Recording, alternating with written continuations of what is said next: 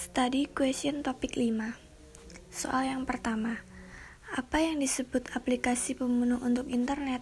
Jawabannya Yang disebut aplikasi pembunuh untuk internet adalah malware Soal kedua Apa perbedaan antara intranet dan extranet?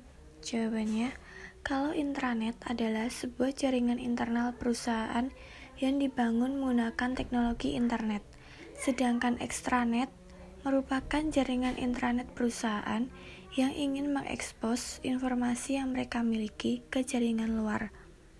Soal yang ketiga, apa arti istilah VoIP? Arti istilah VoIP adalah Voice over Internet Protocol yang merupakan teknologi yang memungkinkan percakapan suara jarak jauh melalui media internet. Soal yang keempat, apa itu hukum Metcalfe? Jawabannya, hukum Metcalfe adalah suatu keadaan ketika nilai sebuah produk atau layanan akan meningkat seiring dengan peningkatan jumlah pengguna. Sekian dan terima kasih.